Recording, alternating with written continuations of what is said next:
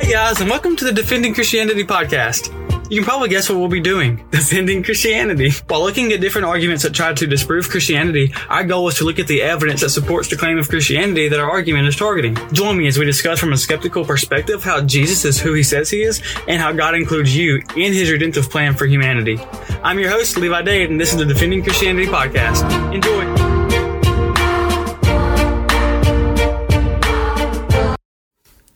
Hey, thank you so much for listening. Welcome to the first episode of the Defending Christianity podcast. This is a very brief, very short episode just to kind of lay the foundation of what this is all about. So, Defending Christianity. Uh, 1 Peter 3 15, as many know, um, we are to give a reason for the hope that we have in Christ, first of all. And we're supposed to do it with gentleness and with respect, as that verse also points out at the end of it, and in 16. Um, and I, it's my conviction that a lot of the church is not aware of this command, or is aware, but just isn't um, paying much attention to it for many reasons. One reason could be that the intellectual side of the faith um, in, intimidates them.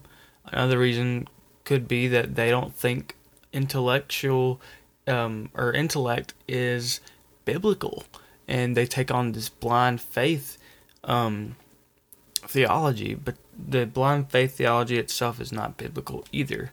We know this because Paul uses logic and reason, and he says that he is well versed in knowledge more than he even is in public speaking. So, obviously, um, one of the most important figures in Christianity outside of Jesus and prominent leaders thought that knowledge and intellect was important. He was also a Pharisee um, by birth, and he was very, very knowledgeable in the scriptures, which points out he was knowledgeable all even after his conversion. He he used that knowledge for good, and he didn't take on this blind faith. He didn't abandon intellect.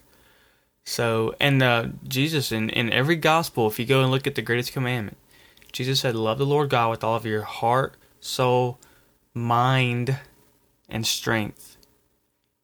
So we love God with our minds just as much as we do with our uh, hearts and souls and strength. So that is what this is all about. Defending Christianity is giving Christians that ability to know why Christianity is true, why it's good, and what sets it apart from other world religions.